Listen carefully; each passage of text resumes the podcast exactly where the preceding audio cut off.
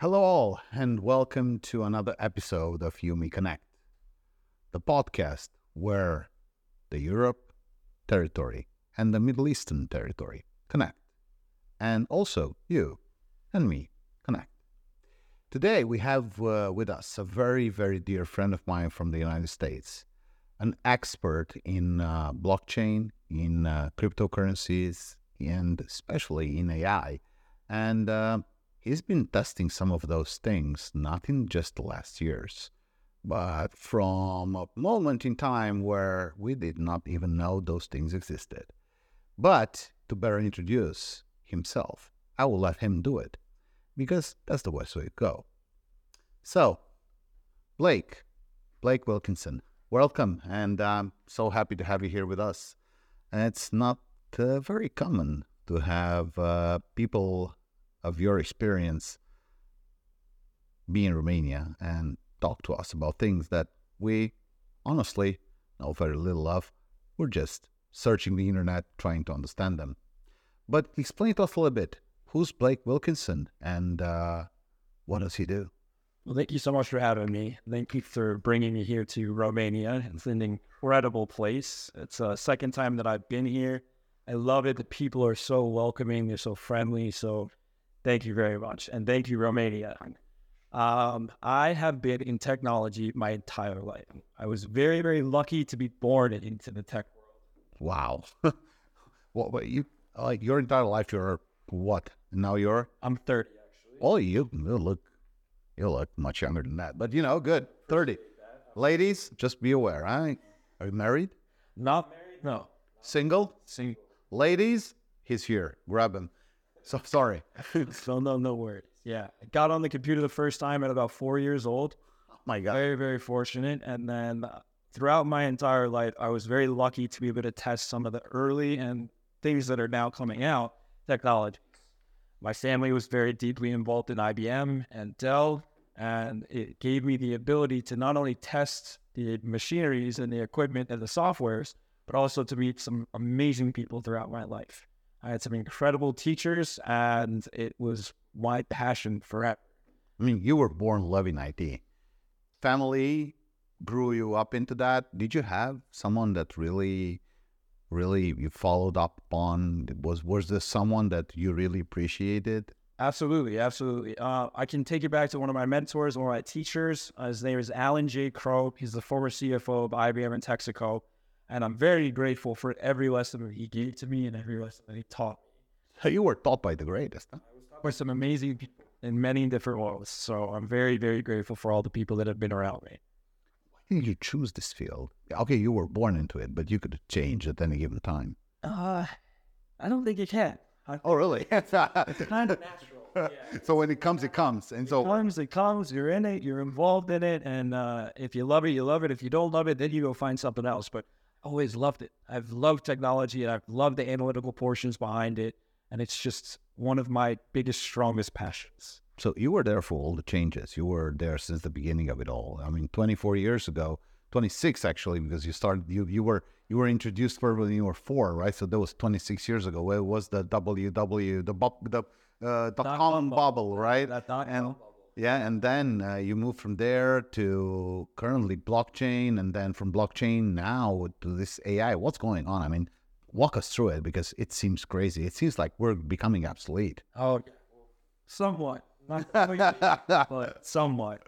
Uh, actually, I was more involved in AI when even before blockchain. So Wow. machine learning and machine processing basically simulates a human, and you use automated softwares and it creates automated systems, so it can make your job a lot easier. One of the top programming languages to be able to use from the basic perspective is Python. And so Python creates that automation. Where we're at now is the machines are getting smarter and smarter. But in about 2016, I got involved in the blockchain industry. Uh, bought Ethereum at fourteen dollars. Oh my God! So you mu- must be filthy rich. Oh man, uh, I, I'm getting there. oh, good, good. don't forget. Yeah, I'm Mari Smart enough. Just don't forget about me. I'm here. Absolutely, absolutely. But I was fascinated with it. I saw the use cases for it. I saw what could happen with it. Basically, what blockchain technology does is it decentralizes data. It decentralizes the collection of data and puts it onto different chains and blocks as its whole blockchain. Uh, what we can do with it is it allows us to have more of a transparent and more of a val- valid- validated system in the world. So it's going to be moving into government, supply chain. It can be used for just about everything, even from our phones. And is that happening? It's happening right now. Oh, really? Yeah, predominantly in the financial sector. As everybody knows, cryptocurrency. Yeah. Everybody focuses more on the money side of it, but it's not. They lost a lot of money with it. Some people have lost a lot of money, but other people have gained tremendous amounts of money. If we look back in history, when Bitcoin actually came out, it's fractions of cents. And right now, I think it's about 26,000 a day, around there. Oh my God.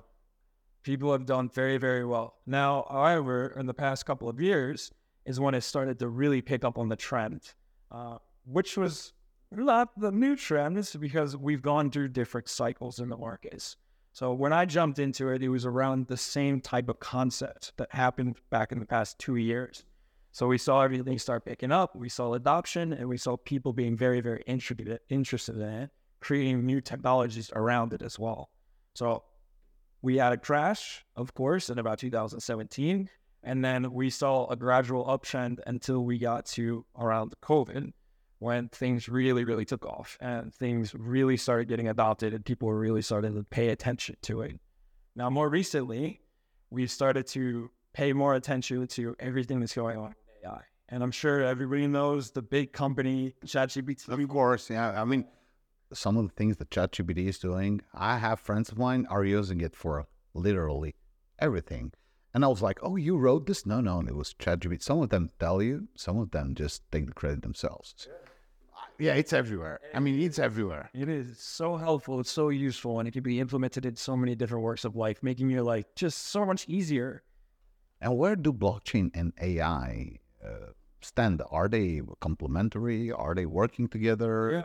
You know, are they extremely complementary? I mean, beyond complementary. So, from a validation perspective, what we're running into with AI is we're running into issues whether it is real or it's doing what it says it's doing. So, how we can integrate blockchain technology into it is we can create validation mechanisms for the AI to be able to make sure it's doing what it says it's doing. And predominantly so far, the focus with AI and with blockchain technologies is supply chain management and the financial industry. We're going to be going more into the educational industry as things get more evolved and even the smart car industry. Okay. So basically, what's going on, we're going to decentralize databases we're going to have uh, blockchain. I understood from you, that's what it's doing. Decentralizing everything, making sure that things are in this uh, ledger system, right? And uh, that uh, we all share the data, so no one can basically twinkle it, the, the, the twinkle with it, and uh, change it, and all those things. So I think that's a good thing, but that means that some people might lose their power. They might not just lose their power; they might lose some jobs. Yeah. Oh. Very, very much so. So, one of our predominant industries in the world is the logistic industry, taking up about 30, 35% of everything. Where we are moving, we are moving to a more automated system integration. So, a lot of jobs will be changed. However, that's where the AI is still going to help not only hurt the industry, it will also help the industry because it's going to give the ability to open new doors and new opportunities for new jobs that are going to be created in the next 10 years. Okay. So basically, what you're saying is that we should not worry that much. We're not going to be obsolete yet. Not. not yet. We're not going to take over everything in the world. We're not going to see it. Well, you know, we've that's what I said. We've all seen Terminator. Oh, I mean, man. I mean, uh, I still remember. I was young. I was like, okay. And uh, when I see what's going on there, uh, looking back at Terminator, kind of looks Skynetish. And the funniest thing, in this, there's literally a company called Skynet. Oh my God, no, that's not helping.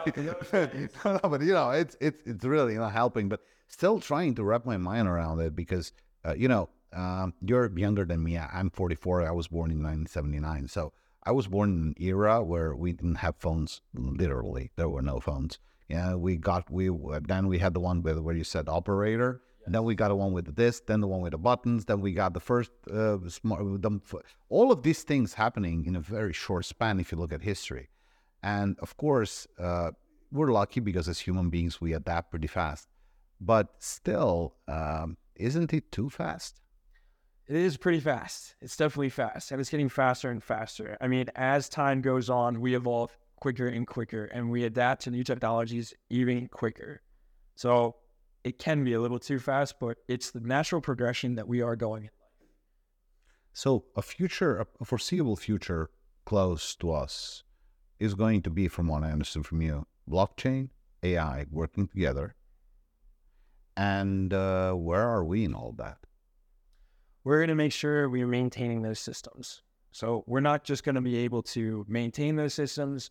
These systems, as they're created, are going to give us the ability to be more creative as a society. It's going to free up our time and help us to evolve even quicker as a human species. Oh yeah, but if we have Elon Musk, we have all the big names saying that AI is a problem and uh, AI is going to do this and that and that and that. And you know, I'm also an environmentalist. So when I look at the AI and when I look at the world, the biggest plague when it comes to the environment is our consumption. And since we are the one doing the consumption and we are the one consuming things, we are basically the one that are currently responsible for climate change, for all of these things. So it's not an very hard to understand thing from an AI which lacks emotions because AI lacks emotions, yeah, has no empathy. Currently. Currently, correct. I'm talking about today, right? So when AI is looking at all of this, it just does a simple equation. Who is destroying the world? The humans. Um, I think that's one of the things that all these big names, uh, Elon Musk and uh, and uh, Bezos, and all these names are currently trying to underline saying that, uh, you know, there's a problem and the problem of the world are humans. So how will AI cope with that? How are we going to make sure that it's not going to just launch some nukes and that's it?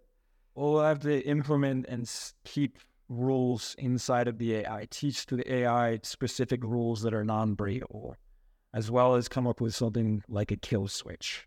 Okay. No matter what, we have to have a face a safeguard to be able to make sure the systems so not going. So we're going back to the three laws of robotics of Asimov, right? Absolutely. Do we does AI currently have that? The, it does not currently have that because we're not evolved enough in AI from the general perspective to where that is even a notion, anything that we need to even worry about. AI is not as smart as a human being right now. It can only analyze data and then projects data. So, so it cannot evolve by its own. It can, in some cases, it can. oh, okay. you, you, know, you're not making me be uh, more, more at peace, you know. no, the one the one language model that was created over in India actually was taught to be teaching and learning languages. It was only taught a specific amount of languages and then eventually taught itself additional languages as well, which they didn't.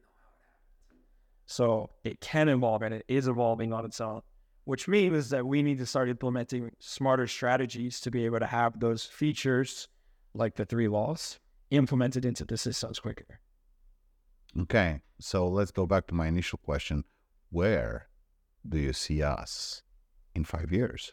In five years, hmm, I see us automating almost everything that we can. I see our logistic industry dissipating and us actually moving away from a human based integration and all into a machine integration.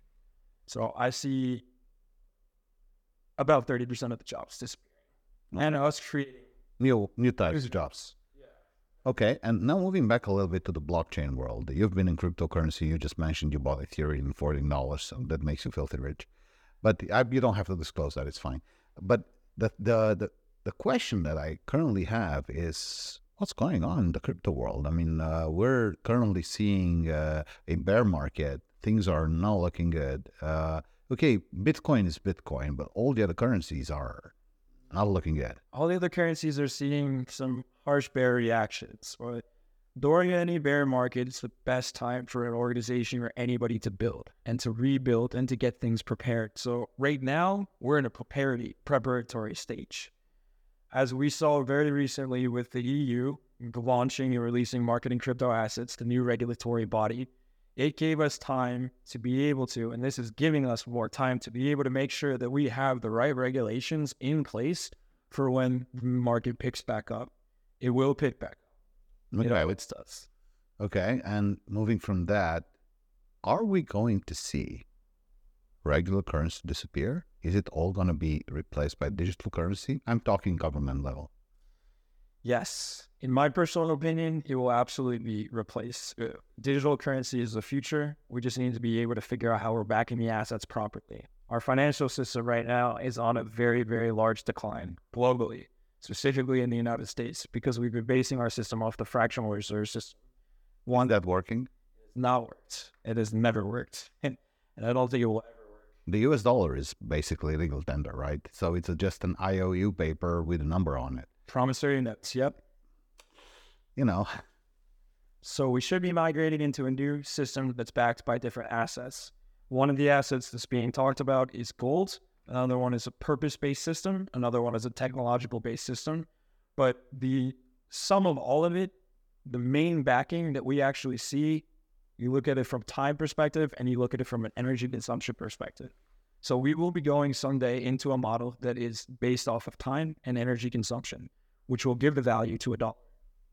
Okay, because everyone's saying, oh, you know, cryptocurrencies, they're consuming a lot of uh, energy to be managed, blah, blah, blah, and it's not good. It's destroying the environment. Well, I have to say one thing. Have you ever been to a place, a place where they print money? I have not. Oh, I can tell you. They're just these huge, large printers that run on something that comes from wood. Wood at its own, uh, you know, needs to be cultivated. So when you look at the whole system, from the, you know, from the wood to your pocket, in my opinion, it's more energy uh, uh, deficient than uh, mining for coins. So I don't think they're right there. But you know, that's that's a different topic. Uh, one thing which I wanted to ask you: there's a new concept that came a few days ago, which is called refi, regenerative finance. What's that? Tell us about it. Oh my gosh. It's, it's creating systems on the blockchain that are with the focus of regenerating the world. So one of the bigger use cases that can happen with it is actually waste management and being able to create new blockchain mechanisms that have recycling portions that are directly into it, recirculating, reinventing, and changing the world incredibly. So, an awesome concept. It's very, very useful. It can be used in the supply chain for food management. It can be used for just about anything that helps us to regenerate the world that's around us. Wow. So, in the end of it all, we're not going to be destroyed. 30% of us, we're going to be out of a job. We're going to learn new jobs, have more time for ourselves, more time for our families, be more creative, enjoy the life we live in.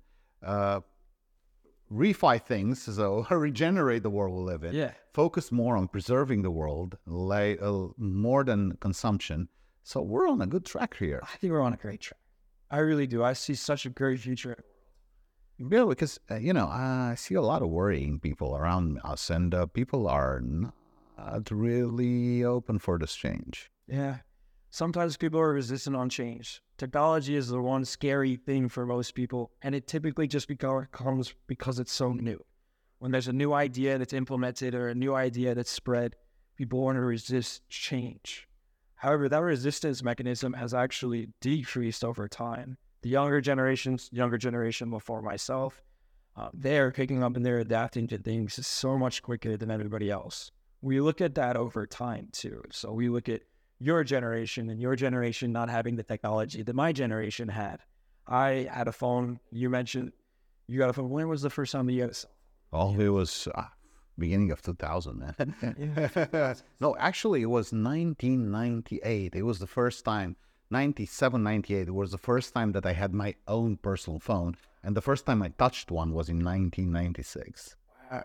My. So that would have made you about 20 ish, a little bit. Yeah. There. Yeah. So I, I mean, I had my first phone at seven years old. uh, that's different. And my daughter, she's seven years old. She was born with one. Born with one. That's where I'm going with it. The younger generations over time are adapting to these new technologies quicker and quicker. They're being born with these technologies, so they're knowing how to use it and they're knowing how to see how it evolves over time. So they pick up things.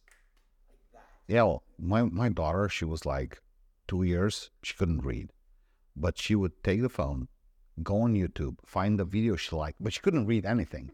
So, you know, when you look at that, clearly there's a new learning system that needs to be in place and to replace the, the old ones.